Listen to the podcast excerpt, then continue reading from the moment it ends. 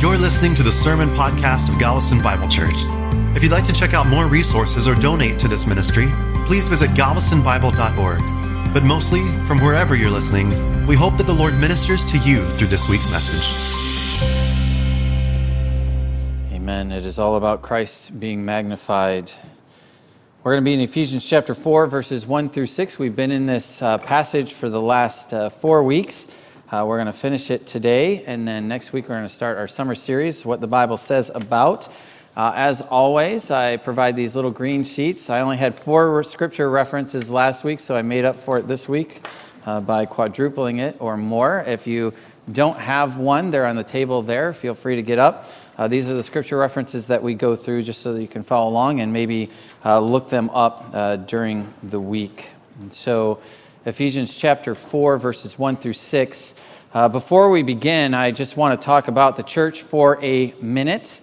And I want to ask you a question. And that question is, why do you come to church? Why do you come to church? Now, the answer may be obvious and just may come off your lips. I come to worship God. And my follow-up question is, is that true? Is that really why you come to church? You see, I believe that Satan is very, very skilled at getting us to go through the religious motions, right? That's it's eight thirty or it's eleven o'clock on a Sunday. This is what I do. This is part of my weekly routine. And he gets us to go through these motions and forget the real reason for why we gather here together. I would imagine that on any given uh, Sunday, on in any given church, that there are a number of reasons why people come to church. Once again, they may say, I come to worship God, but uh, there may be a variety of reasons. For some, it may be to requ- uh, to fulfill some religious duty, right? To get the big man upstairs off of your back, or maybe to uh, score some brownie points with him, to kind of earn his favor. For others, if we're honest, uh, we come because we love the fellowship. We love the people who are here. My friends are, are there. Uh, and that's not necessarily a bad thing, but that's not the primary reason why we come to church. Still others might be dragged here, right? By a parent, uh, by a, uh, a believing spouse, or by a friend. Uh, you'd rather be somewhere else, but this is where mom and dad are requiring that you come today. For some, it might be the music. I just love the music that goes on in this church or any given church. That's why I come. I come to hear the music. I love the style of it. For some, it might be the speaker. I love to hear this speaker or whatever it is. I, I love the message. But the primary reasons for which we should come to church are, A, that we should be worshiping God. That's what we're here to do. We're here to magnify God, to say there is no God like you. And we're here to hear from his word. We are desperate to hear from his word. Man shall not live by bread alone, but by every word that comes out of the mouth of God. And we are also here to mutually encourage one another. I look at Sunday mornings as, a, as, as kind of a time where we step away from the world for a few hours and we kind of regroup.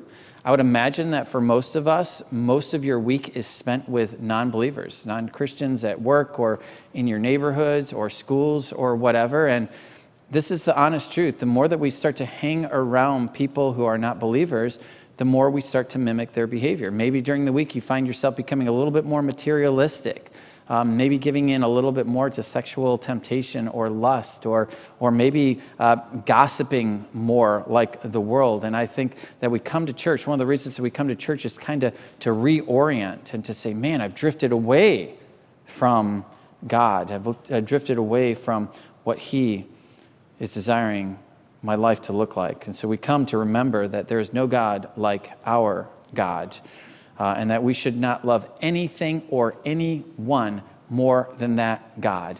No material possessions, no pornography, no, no physical relationships, nothing.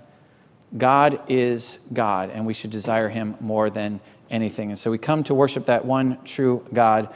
We also come to be with his people, Um, our fellow brothers and sisters in Christ, so that we can tell them how our week was, right? I mean, there's people in here I know who have had a really rough week. Other people have had a really great week. And we should be able to come together and to say, here's what my week is, and share the good, the bad, and the ugly. right, with each other. We share the good so that we can rejoice with one another. That was awesome. Praise God for that. Wow, you got victory over sin. And then that should encourage us to have victory over the sins in our life. But we also come to share those struggles as well so that we can pray with and for them and say, wow, I'm so sorry that you that you struggled so much with temptation this week, that you gave in this week. And we can admonish them in love and assure them that Jesus has covered your sin, past, present, and future. And in the name of Jesus and by the authority of the Holy Spirit, I can say your sins, although they are great, they are forgiven. Amen. We need that and encourage people, our fellow brothers and sisters, to walk in a manner worthy of the calling to which we've been called. Here's the bottom line, people. We need to be in each other's business, okay? We need to be in each other's business. This is not, we just touch base, say our little niceties, and then leave. We need to be in each other's business. This is not, these are not casual relationships that we're called to in the church. We're a family. We're fellow soldiers in God's army, and we're a body. We're a body. We are connected to each other in an irreversible way. We need each other. Finally, we come together to hear instruction from God's word, to live by his word. Uh, and we don't really know what to do unless God tells us. I mean, I hope that you come like kind of like the imagery of a baby bird, like, I need nutrition. I need to hear from God. And we just have mouths open. We have eyes. That we're praying that we have eyes to see what we can't see, ears to hear, because Satan wants to stop those ears. And so to that end, uh, what we really need to do is we really need, on a Sunday morning, we really need to listen when God's word is opened. And we need to put these things into practice. And if we don't do that, if you're just coming to just pass the time, then this is really a useless time. It is a useless time. We're here to hear from God's word and to put it into practice. And we need to ask the Holy Spirit every week, Holy Spirit, what are you saying right now? What do I need to hear? Where do I need to be kicked into action? Where, where have I drifted away? Examine my life to see if there's any wicked way in me, any way that I've uh, strayed, and lead me in the path, in your path. So regarding Ephesians four, one through six, which we've been in for the last month, um, let me ask you, are you walking in humility? Are you walking in humility? Are you walking in gentleness? Are you walking in patience? Are you walking in love? If not, then what will you do to change that? And I hope that your, your prayer, that the way that you do that is by crying out to the Holy Spirit to transform the way you think, the way you speak, and the way that you act. So I know that's kind of a long introduction, but these are the things that I think every once in a while we need to be reminded of, uh, because Satan just wants us to go through the motions, just sit there quietly, you know, pass the time, and then go out. You got a good meal coming, or there's a game on T V, or whatever. This is your religious duty, and so I just want us to make sure that we understand uh, why we're here. So let's read this passage today uh, and see what the Holy Spirit is telling us that we need to know. Ephesians chapter four, verse one through six says this, I, therefore, a prisoner for the Lord, urge you to walk in a manner worthy of the calling to which you have been called, with all humility and gentleness, with patience, bearing with one another in love, eager to maintain the unity of the Spirit in the bond of peace. There is one body and one Spirit, just as you were called to the one hope that belongs to your call, one Lord, one faith, one baptism, one God and Father of all, who is over all and through all and in all. Amen. Let's pray. Father, we just ask that you would send your Holy Spirit right now. We pray that you would put the keep the enemy at bay. I pray that he would not be able to snatch away what is taught today. Uh, I pray that as I open my mouth, that it would be your words. If they're not your words, then I pray that they would not be heard. But if they are your words, Lord, I pray, God, that you that they would sink deep into our souls and transform the way that we think, the way that we speak, and the way that we act. And we pray this uh, in the name of Jesus. Amen. If you were listening, you would have noticed uh, that seven times in one verse, or in uh, three verses, we have the word one repeated. God has a message for us when something is repeated that many times. That message begins, I, be, uh, I believe, in verse three with unity. Unity. I want to tell you that this is the fourth sermon that I am preaching on unity in the past twelve months.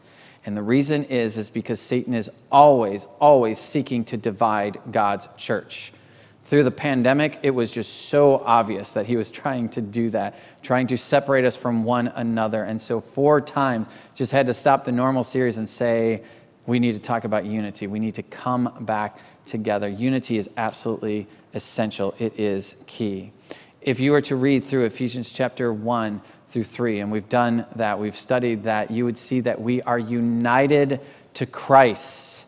We are one with Jesus. That is amazing, amazing reality. If you were to go into chapters two and three, you would see that we are also united to one another. Uh, God took people who were separate, people who were normally hostile towards one another, and he brought them and made one new person out of them. He took those who were far off and brought them near. He took us who were strangers and brought us into and made us members of the family of God. And so we see that we are united to him, we're united uh, to one another. There is a vertical and there's a horizontal unity that is going on. And Satan tries to convince us, oh, he tries to convince us that we are not united to Christ. Look at the way that you just acted. There's no way that you're a Christian. You're not united with Christ. Je- Jesus has not brought you near. He has not made you part of the family. He wants to do that. And that's why twice in the first three chapters of Ephesians, Paul stopped and prayed, I really, really want you to get this.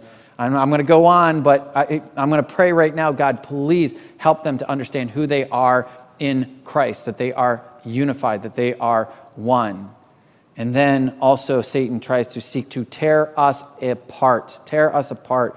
And that's why here in Ephesians four, verse three, he says, be eager to maintain the unity of the Spirit in the bond of peace.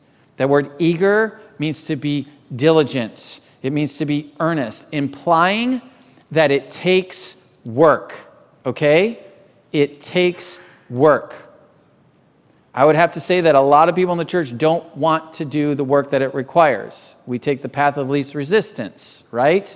And once it starts to get hard, I'm out of here, right? I try to be unified with you, I'm out of here. Okay? When we don't do the work that is necessary, we need to be diligent. We need it's, it's, it's work, it's hard work. Notice that we are not the ones who create this unity. We are called to maintain this unity. Uh, we are called to keep our eye on this unity as a guard would keep his eye on a city to keep it from being invaded or plundered, right? Because Satan is that foreign enemy who wants to come in and steal our unity. He wants to come in and divide us because he knows that if he can do that, that we will be weaker and that we will be less effective in the end. And that's all he wants to do. If he can silence a church, sweet. He's accomplished. The gospel is not going out anymore. Good. That's what Satan wants to do. This theme of unity is actually woven throughout the entire Bible, starting in the very beginning. Uh, when God is creating mankind, it says this in Genesis one twenty-six, let us make man in our image. And most scholars uh, would agree, and I agree with them, that that us is the Trinity, Father, Son, and Holy Spirit. There is a unity there. There's a unity in purpose and planning that goes on there. As we move into chapter two of Genesis, uh, God uh, creates a man, and then he noted, he he he uh, says it's not good for the man to be alone, and so he creates a woman, and he brings her to the man. And then you have this general statement that applies to marriages that will follow as a result of that. And in Genesis chapter two, verse twenty-four, it says this, therefore a man shall leave his father and his mother and hold fast to his wife, and they shall become one flesh. There is a unity Okay, there is a, God created us in his image. God is unified. God is a community that is unified. And so now God is creating marriage, right? And there's a unity there. There's a community that is unified. They are one.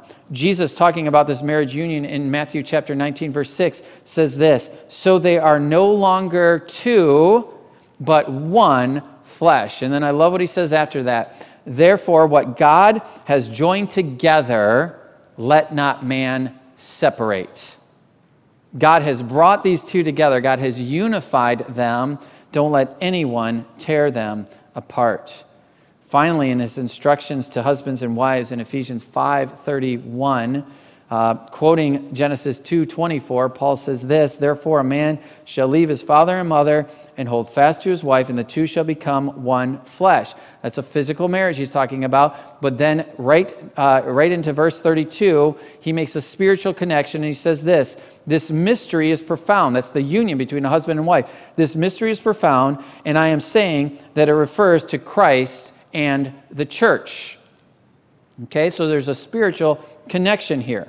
Just like the husband and the wife have been united, so we as the church, both individually and collectively, have been united to Christ.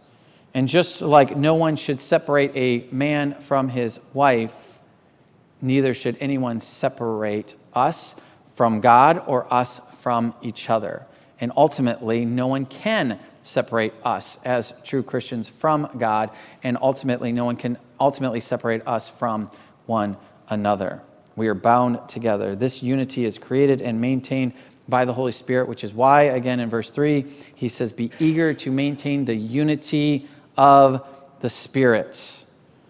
Paul further speaks to this in First Corinthians chapter twelve, verses twelve and thirteen, when he says this, for just as the body is one, and has many members, and all the members of the body, though many, are one body, so it is with Christ. For in one Spirit we were all baptized into one body, Jews or Greeks, slaves or free, and all were made to drink of one Spirit. So here's what I want to say regarding that. To not be diligent to maintain this unity or to actively fight against this unity in the end is to actually fight against the Holy Spirit, okay? To not be actively pursuing this unity in the church or to be fighting against this is to be fighting against none other than the Holy Spirit of God. In one Spirit, we were all baptized into one body, the body of Christ. Let's talk about the human body for a second. We've done this from time to time. There's uh, God has blessed this church with a lot of medical students. Um, and so uh, here's what we know about the human body, that when it comes out of the womb, it's naturally unified, right? No assembly required, right? You ever notice that, right? It's not like, oh, there's supposed to be two arms. Where's the other? You know, it's just like you're not putting it together. It comes out perfectly unified. And the organ systems of the body as well, from the nervous system to the digestive system, are all working in perfect harmony. We don't have to tell our kidneys. I don't wake up every morning and I'm like, kidneys, please remember to tell the heart to pump the blood down to you so they can filter all of the impurities out of the blood, right? You don't have to do that. It does that automatically. That and a thousand other large and small functions go on twenty-four hours a day, seven days a week throughout your whole life without you telling them to do that. Now, there are things that disrupt the otherwise unified activities in the body, okay? A couple of them might be poor nutrition, okay? That's going to disrupt uh, the body's function, or um, uh, maybe dangerous behavior, right, that may cause uh, uh, uh, harm to the body, or disease. And we could really spend a, a sermon on each of these, uh, taking uh, these uh, illustrations to the nth degree just quickly. Poor nutrition would be bad teaching in church. There's a lot that goes on today, or it would be no teaching. If you starve your body, if you're not in the Word of God, if you're not listening to the teaching of the Word of God, you're not going to be able to function, okay? Um, dangerous behavior might be loving the world and the things of the world, flirting with sin, those things are going to cause the body to be damaged. They're going to affect the unity in the body. But I want to focus in on the diseases of the body uh, because it fits with what we're talking about today. And just one in particular, there's a um, a group of diseases which are known as autoimmune diseases. Uh, an autoimmune disease is you have uh, what's known as an immune system in your body, and your immune system is a gift from God. It's a wonderful thing. What it does is it identifies foreign Uh, uh, invaders in the body, and it targets them, and then it destroys them. It identifies bacteria that shouldn't be there or viruses that shouldn't be there, and it attacks them. And that's a really, really good thing because it heals you. It, it helps you to be healthy. But every once in a while, in some people, what happens is that immune system begins to target cells or organs in the body that actually should be in there, but it identifies them as the enemy, and it wipes them out. One of the classic examples of this is the pancreas. When the pancreas is attacked, and it's wiped out, and it no longer produces insulin. It no longer regulates the sugar in the body. And anyone who has ever struggled with diabetes, you know that it is horrible, right? It affects all of the systems of the body. It limits what you can do. It's the body attacking itself. And you're like, what in the world? And yet that's what often happens in the church, right? We're living as a body. We're functioning as a body. And then what we do is we turn on one another. And we start to wipe out one another. And the results are always, they're always disastrous. They're always disastrous. And they they, they hinder our function in this world, and our effectiveness is severely limited. When this happens, what when when a church when you, uh, disunity starts to infiltrate a church, what happens is that the church moves from mission mode into survival mode. Okay? From mission mode to survival mode. And we're not talking survival from external persecution. Oh, they're trying to wipe us out as a church. The persecution is coming. No, we're talking uh, survival mode because of the internal conflicts that are going on in the church. We don't have time for mission anymore.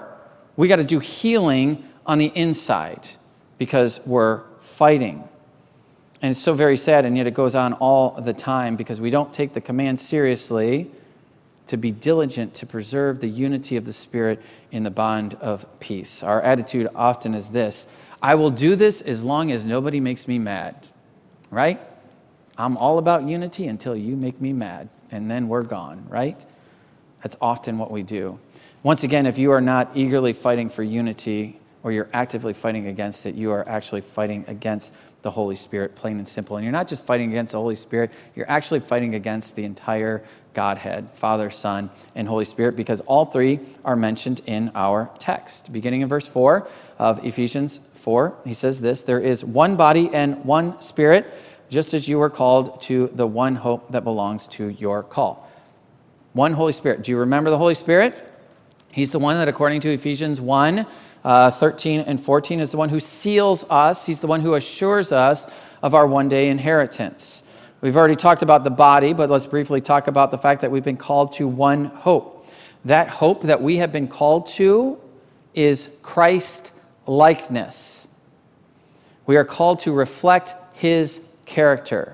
Back in verse one of Ephesians four, he says this: I urge you to walk in a manner worthy of the calling to which you have been called. That calling is easy. It's found in the Old Testament and it's found in the New Testament, and it is this. It is God speaking and saying, be holy, for I am holy.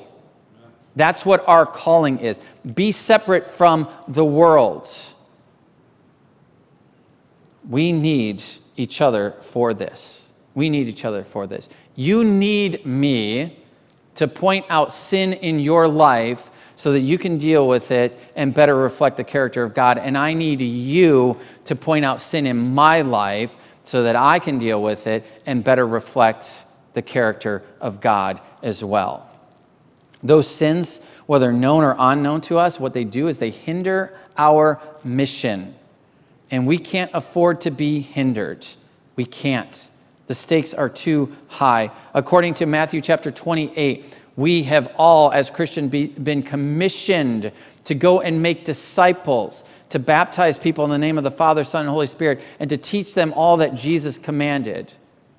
We're also told in Ephesians chapter six that this mission will not be easy because Satan will oppose us every single step of the way. He hates us. He wants to silence this mission. Therefore, according to Hebrews chapter twelve, verses one and two, we are to lay aside sin, those sins which so easily entangle us. We are to be holy. We're to be holy. Holiness is one of the ways that we witness to the unbelieving world. In Matthew chapter five, verse sixteen, Jesus said this, "In the same way, let your light shine before others so that they may see your good works, your holiness, and give glory to your Father who is in heaven." In this body called the church, we are called to be holy, functioning in a way that God has designed us to function. When we do that, I believe that nothing, absolutely nothing is impossible. When we are living a holy life, nothing is impossible.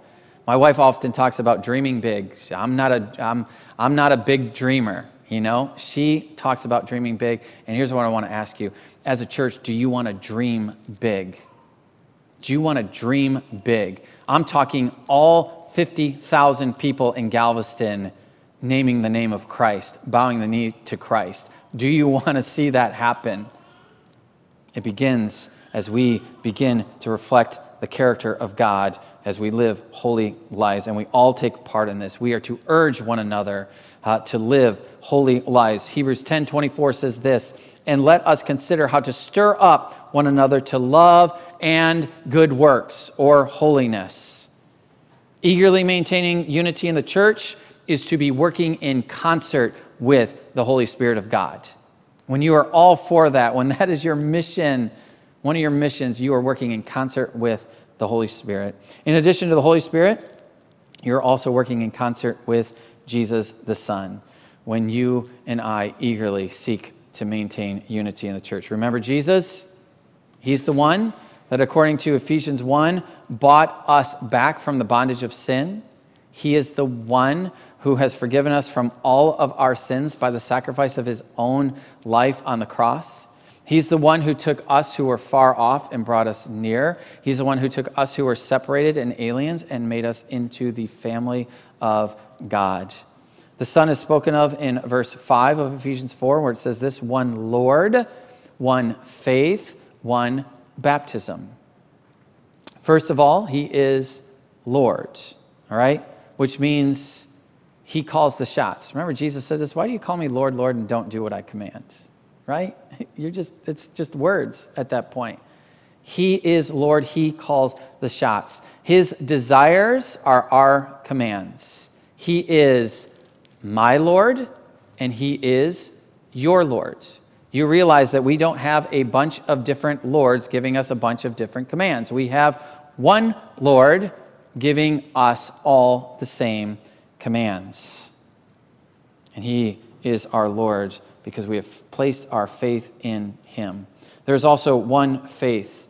Uh, we are all welcomed into the family of God by the same faith. It's by believing in Jesus. As a Christian, you believed in Jesus. As a Christian, I believed in Jesus, and we're both saved by faith. You're not saved in a certain way, and I'm saved in a different way. We're all saved in the same way, the same faith. This unifies us. As a result of this one faith, we are all baptized into one baptism. Uh, we see this. Uh, we saw this in First Corinthians twelve thirteen when we read, "For in one spirit we were all baptized into one body." Baptism is an identification. You are identifying with someone. When you're baptized into Christ, you are identifying with him. Your old life is done away with. Paul speaks to this in Galatians chapter two, verse twenty, where he says this, "I have been crucified with Christ." To be crucified means to be killed. "I'm dead, and now I'm raised to new life. Nevertheless, I live, yet not I, but Christ lives in me." You are a new person. If anyone is in Christ, he is a new creation. The old has passed away, the new has come. You're baptized into Christ. Jesus prayed for this unity. Uh, this is amazing to me. In his high priestly prayer in John chapter seventeen, Jesus is hours away from the cross, hours away from the cross.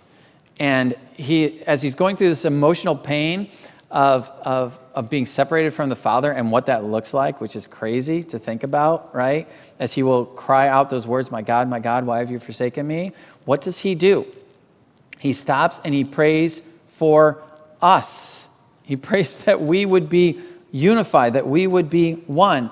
In John seventeen, beginning in verse twenty-one, he says this, that they may all be one, just as you, Father, are in me and I in you, that they also may be in us, so that the world may believe that you have sent me. The glory that you have given me, I have given to them, that they may be one, even as we are one. I in them and you in me, that they may become perfectly one. Do you get the point, right? He keeps saying it over and over again. So that the world may know that you sent me and loved them even as you loved me. He is praying for unity. Why is he praying so desperately? Because he knows that Satan will try to tear us apart. And what we also see in this, in, in, in addition to unity, we see evangelism once again, right? As they're living this out, the world will take notice. And here's what, I, what you need to know. When we truly live as one, the world will take notice of that. And the converse is true as well. When we're not living as one, the world will take notice of that. And they will say, Christians are no different from anyone else. Why in the world would I join the church? Why would I throw myself into the conflict that's going on in there? So eagerly maintaining unity in the church is working in concert with Jesus the Son. We demonstrate that we are unified with him. We also demonstrate that we are unified with one another as well. Finally, eagerly maintaining unity in the church is working in concert with God the Father as well. Remember him? He's the one that in Ephesians one has blessed us. Us is plural, right? The church. He has blessed us with every spiritual blessing in the heavenly places. He did not hold anything back from us. He lavished it all upon us. The Father is spoken of in Ephesians four six, where it says this, one God and Father of all, who is over all and through all and in all. First of all, he is God. He created us. By implication, that means he owns us. Uh, he is a father in that he loves us, he protects us, he provides for us, and he is there every time that we need him, which is all the time. He is always there for us. We've said it before, you don't have to make an appointment with him, right?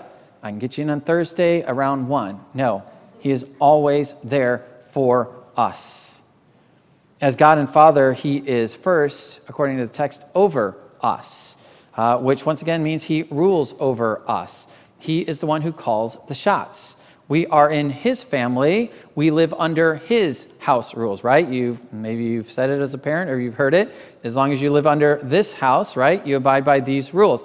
He is our Father. We are under his house rules. And let me remind you that his rules are never arbitrary, and his rules are never there to steal our fun. We've said this many times before. God does not look down and say, oh, they're having fun, I'm going to make a rule against that. God wants to maximize our joy. He wants to maximize our happiness. And so whenever God says don't, there is a reason for it. There is a reason for it because he sees what you can't see. You see temporary, quick satisfaction, and he sees lasting pain. And he says, don't do it. I'm doing this for your own good. Note also that we all have, we all have the same Father. We all live under the same rules. We all have received the same promises, the same provisions, the same protections. We all receive the same love, the same forgiveness, the same mercy, the same grace. We all receive the same inheritance. We have one Father. He is also through all of us. He is over us. He is through all of us. He accomplishes his purpose, purposes through the instruments of us believers. This is in keeping with Ephesians two ten, which says that we are his workmanship. We are his artwork created in Christ Jesus for good works, which the Father has prepared beforehand that we should walk in them. He is working through us. And since God is the one who provides the power for us to do good works, he is the one to receive all of the glory for the good works that we do, which takes us back to Ephesians chapter four, verse two, when we talk about the walk of humility. All that we are and all that we have is because of the Father.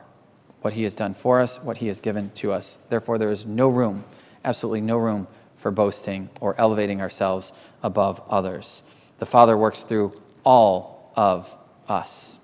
We all have a part in his family. We all have a function in the body. Some may be eyes and uh, ears and a mouth. Others uh, may be kidney or a digestive enzyme. It doesn't matter. They're all important, right? I would venture to guess that throughout the week, most of us don't think about our digestive enzymes. But if you took them out of the body, you would think about them. You really would, okay? And so once again, there's some people, it's like, ah, this this, this gift, this gifting, this this isn't important. No. They're all important, whether big or small. We are a body, and we need everyone for the proper functioning and effectiveness of the body. Finally, the Father is in all of us. He's over, through, and in all of us. And this really just shows the utter tragedy of disunity. And here's what I mean by that. For God to dwell in someone, and for me not to want to have anything to do with them, really says a lot, right? For God to dwell in a brother or sister in Christ and me to not want to have anything to do with them says a lot. If you're at odds with someone, realize this, that the same God that lives in you also lives in that person that you really can't stand and that you want to have nothing to do with right now. It's the same God that lives in them. And here's the thing, is that he knows their sins way better than you do. He knows way more than you do about their sins. And yet he still has forgiven them. He still has brought them near to himself. He still rejoices over them with loud singing. And according to Hebrews, Jesus is not ashamed to call them his brother or his sister. And yet, are we? Are we? That's why disunity is so destructive and contrary to what it means to be a follower of Jesus. In the list of the seven sins that God hates in Proverbs six, fourteen through nineteen, the very first one is pride, and the very last one is the one who sows disunity among the people of God. If you've ever read the book of First Corinthians, uh, you would notice that the Corinthian church was a messed up church, a really, really messed up church. Uh, he deals with some really gross sins in there that he says not even the pagans, not even unbelievers are doing these things. And he addresses one thing after another. But the very first thing that he addresses out of all of those sins is the sin of disunity. Y'all are divided. I'm of Paul. I'm of Apollos. Is Christ divided? What's going on? He just comes out guns blazing in chapter one, hits it again in chapter three. And if you look at the commands that go through, the, the problems that he raises in the rest of the chapters, a lot of them deal with the disunity. You're suing one another. What are you doing? That's crazy. You're coming together, and some are eating these luxurious foods, and other people don't have anything to eat. You're separating yourselves. What is going on? And then he's got that great chapter in there, love, the love chapter. Unity is absolutely essential. Jesus died so that we could be one. All right, so what do we do with this? How do we maintain this unity? Let me urge you, first of all, uh, that in your pursuit of obedience to this command, that you're not motivated by guilt, okay? You're not motivated by guilt. I'm not here to lay a guilt trip on you. I, I man, if that's what Satan's trying to convince you, that's not what the point is. You shouldn't be motivated by guilt. The, the, we're told that the Word of God cuts us open. It cuts us open so that it can expose us, so that we can deal with that stuff. Uh, you should do these things because with them comes peace, with them comes purpose, and with them comes power. Uh, having said that, the first thing that we can do to maintain this unity is to recognize that we don't do it in our own power. Amen. You don't do it in your own power. This is not, I need to try harder, I need to try harder. No, this is the Spirit's work. He's the one who created the unity. He's the one that maintains the unity. And so tap into the Spirit's power. How do you do that? You do that through prayer, constant prayer.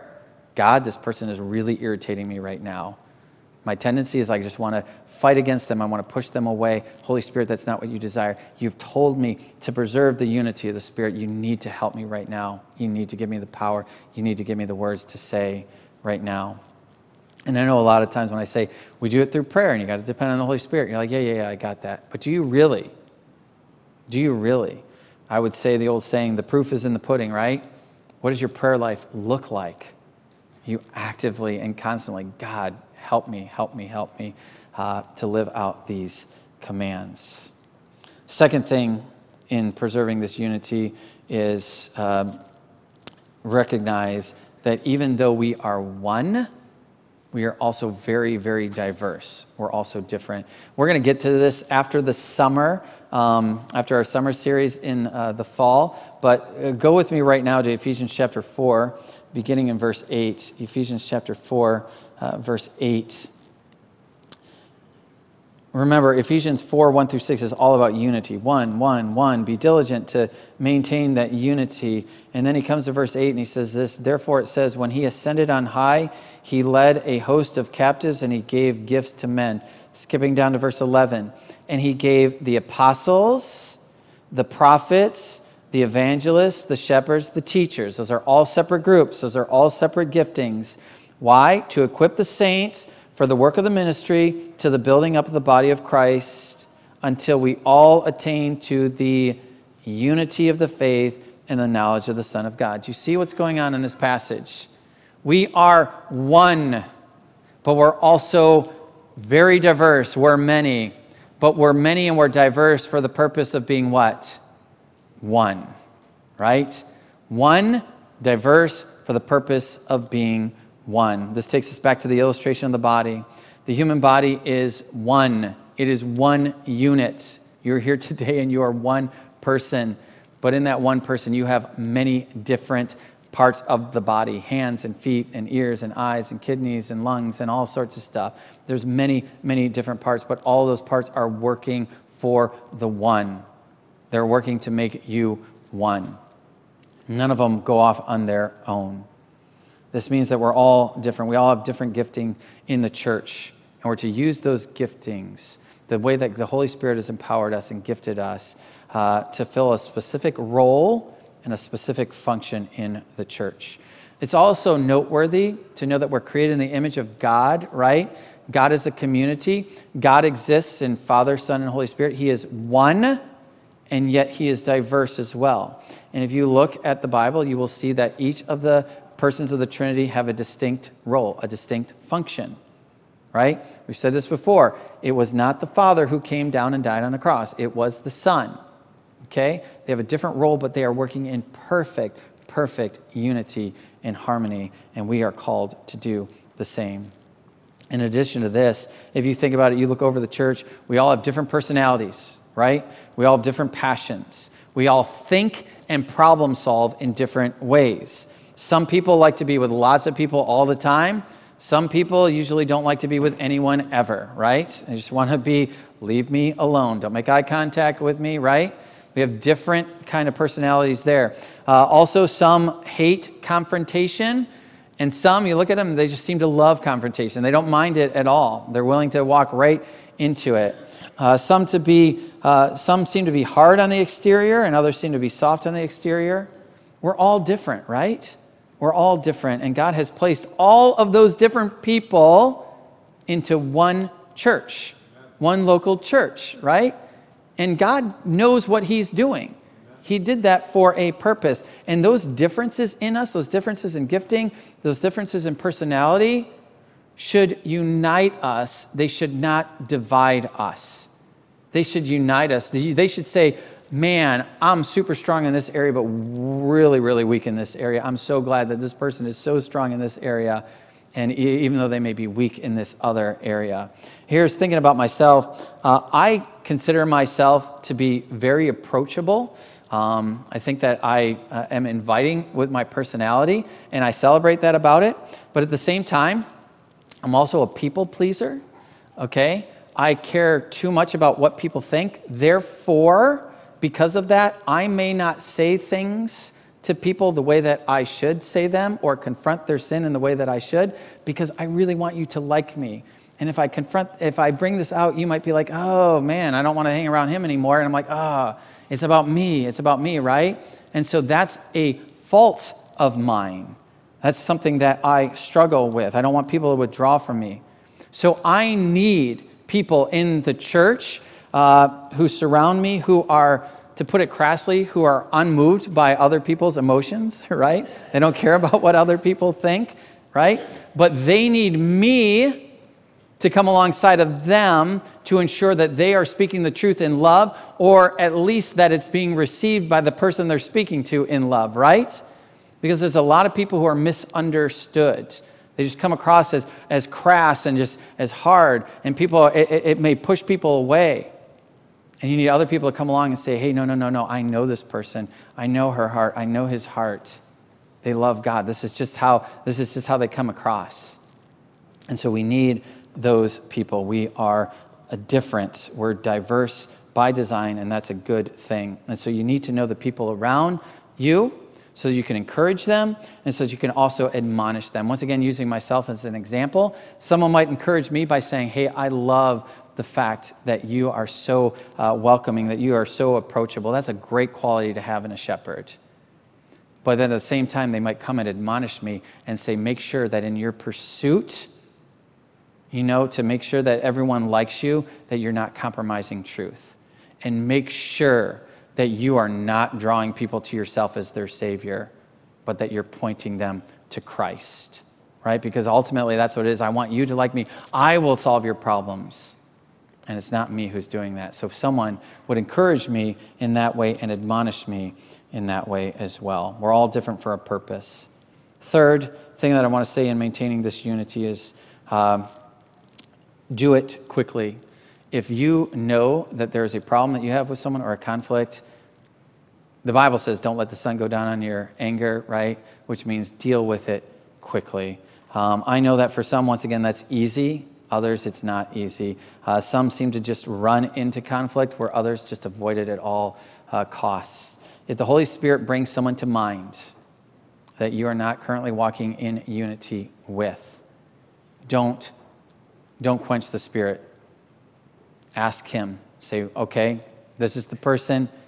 Give me the words to say. Give me the courage to go up and to tell them there's something going on between us. There's some disunity between us. We need to work this out. We need to work this out. Ask him to do that. Ask him for the power. Because here's the bottom line. We cannot settle for ninety-nine percent unity in this church. We can't. Can't settle for ninety-nine percent unity. If we want maximum effectiveness, then we need maximum unity. You can't be like, I'm good with, you know, eighty-seven people in the church, but just this one, I'm not good with them, but I'm okay with that. No, it's everyone. Everyone we're to be unified with. Finally, and there's so much more that can be said, but that phrase that says the unity of the Spirit in the bond of peace in verse three, uh, how do we maintain unity? You maintain unity by being a peacemaker. You maintain unity by being a peacemaker. Uh, we all want peace. We want peace with God, and we want peace with one another, right? It would be nice that if someone walked in the room, you wouldn't be like, oh, they're here, right? Wouldn't it be awesome if there was no divisions with us, that we were at peace with everyone? We get the peace with God when we believe in his Son for salvation. We are justified, we're declared righteous, and we therefore have peace with God according to Romans five, verse one. We get peace with one another when in the power of the Spirit we ourselves become peacemakers. A peacemaker is characterized by several different things. And what I want to do, uh, I don't normally read long passages, but uh, I was reading a commentary this week uh, from Kent Hughes uh, on Ephesians, and I just thought that he got it right. So I just want to end with reading what he says about being a peacemaker. And I really, really want you to listen to it. I really, really want you to say, Holy Spirit, speak to me right now. Let me know, am I being a peacemaker? Am I doing these things? So here's what he says. To begin with, a peacemaker is characterized by honesty. The prophet Ezekiel warned against those who act as if everything is all right when it is not, who say peace when there is no peace. Such individuals, according to Ezekiel, are merely plastering over cracks or cracked walls. When the rain comes, the walls fall. The peacemaker is painfully honest about the absence of peace in the world, in the society in which he moves, and in his own personal relationships. He admits when he is at odds with others. He doesn't pretend that things are okay when they are not. This is how it speaks to our condition. All of us tend to putty over the cracks. Even in our most intimate relationships, we tend to act as if everything is fine when it is not. But our avoidance heals the wound only slightly and prepares the way for greater trouble. May God help us to be honest, for the stakes are high. Next, a peacemaker is willing to risk pain. Anyone, anytime one attempts to bring peace, both to the society or personally, he risks misunderstanding and failure. If we have been wrong, there is a pain of apologizing, or we may have to endure the equally difficult pain of rebuking another. It is so much easier, we think, to let things slide. But that is not the way of a peacemaker. These two qualities of peacemaker, honesty about the true status of peace and willingness to risk pain in pursuing it, beautifully anticipate the next quality, which is a paradox. The peacemaker is a fighter. The peacemaker makes trouble to make peace. The scriptures enjoin the aggressive pursuit of peace, telling us to pursue what makes for peace and mutual upbuilding, Romans fourteen nineteen. If possible, so far as it depends on you, live peaceably with all, Romans twelve eighteen.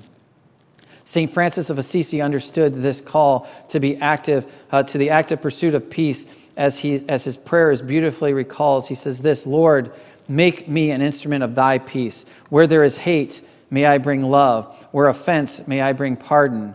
May I bring union in place of discord. Though the peacemaker is a fighter, he is not thoughtless or pugnacious. Rather, his character and personality are to be permeated with the shalom or the peace of God. He is gentle. The peacemaker is tolerant in the best sense of the word. He realizes we all, we are all of fallen stock, so does not demand perfection of others. He is humble, and is most of all, he is loving. How beautiful true peacemakers are. Filled with peace themselves, they are honest about the state of the relationships around them. They are honest about what is in their own hearts and sensitive to where others are. They refuse to say peace, peace when there is none. They are willing to risk pain and misunderstanding to make things right. Peacemakers will even fight for peace.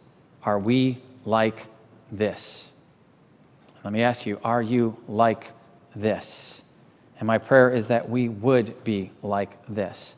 My prayer is that right now, if the Holy Spirit is stirring up in you someone that you are at odds with in this church, or another brother or, or sister in Christ outside of this church, that you would say, I need to take care of this now. I'll say it again. We are called into the most important mission in the world. And the only thing that will hinder our effectiveness is as we is when we fight against each other. That's going to hinder us. And so we have to be at peace with one another. And I pray that we will, for the glory of God and for the good of this area and beyond. Let's pray. Father, we thank and praise you for who you are. And I just pray, Holy Spirit, that you would that you would kick us where we need to be kicked, Lord, that you would kick us into action. And I pray, God, if there's any divisions in this church right now, anyone who is at odds with someone else, Lord, I pray that you would give us no rest until we uh, get that right, until we are actively pursuing and fighting for, if you will, unity among ourselves. Lord, you died to purchase the church. You gave your all so that we could be one. That was your prayer, that we would be one. I pray that we would work in concert with you, with the Holy Spirit, and with the Father. And we pray this in the name of Jesus. Amen.